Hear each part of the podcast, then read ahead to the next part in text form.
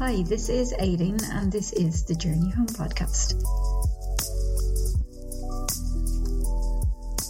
An idea that came out of a conversation that I was having yesterday, actually about doing this podcast course. I was working with Keith Walsh, who is helping me and a few other people try to figure out how to put content like this together. And I explained to him that I'd done a podcast introducing myself and my story, which was like kind of spanned 20 years. And I'd, you know, done quite a few things in there and it had taken 12 minutes.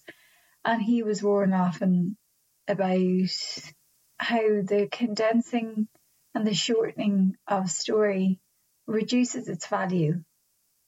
I thought it was just such an interesting idea kind of like, you know, one of those sponges that you have to put in water for it to expand out. Like all the little pockets of stories are like these dried up sponges.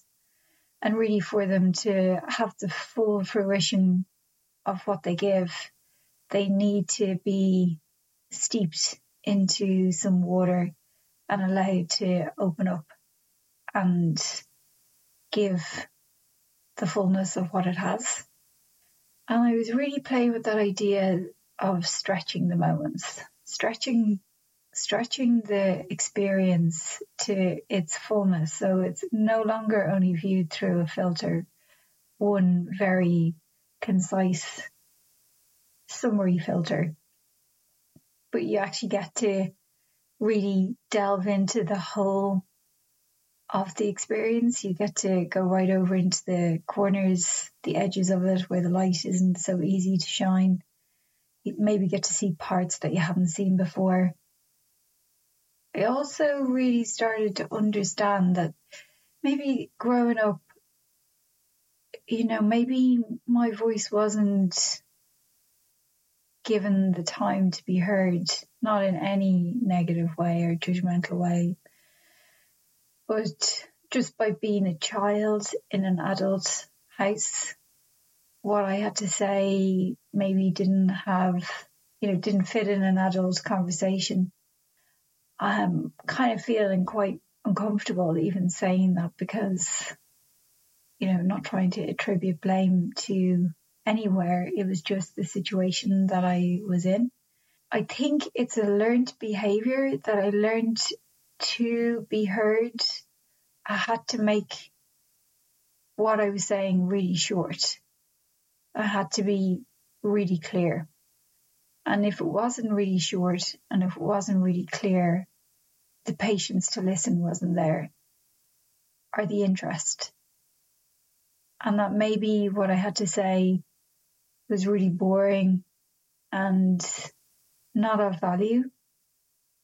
That meant that I didn't think that what I was saying deserved the time to be heard or to be given the space to be heard.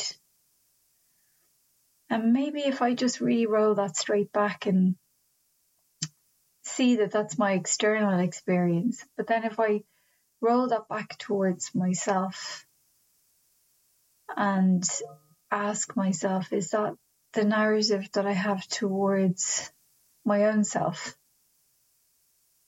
Do I give value to what I'm saying within my own internal narrative? Do I allow myself to be heard by my own self? Do I allow myself to be seen by myself? And do I allow myself to be appreciated by myself? I think that's I think that's really interesting.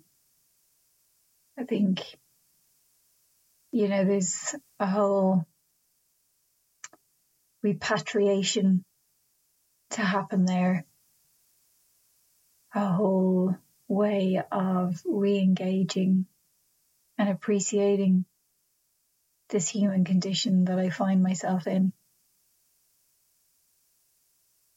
You know, showing tenderness and kindness and love towards me and my experience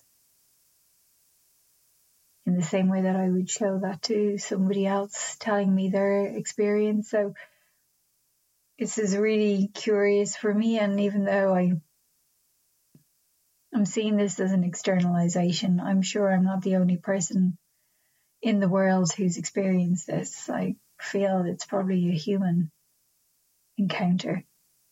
But it really kind of landed is that every time I shorten what I am going to say, I'm shortening it because I'm afraid that no one will want to listen. And I'm also shortening it because I think it doesn't have value. And so stepping forward and expanding the moments and stretching them out and allowing them to be the fullness of what they are starts to repair the belief system. I think around value. So I've stretched that moment out for six minutes and 37 seconds, and I think I'll pause there.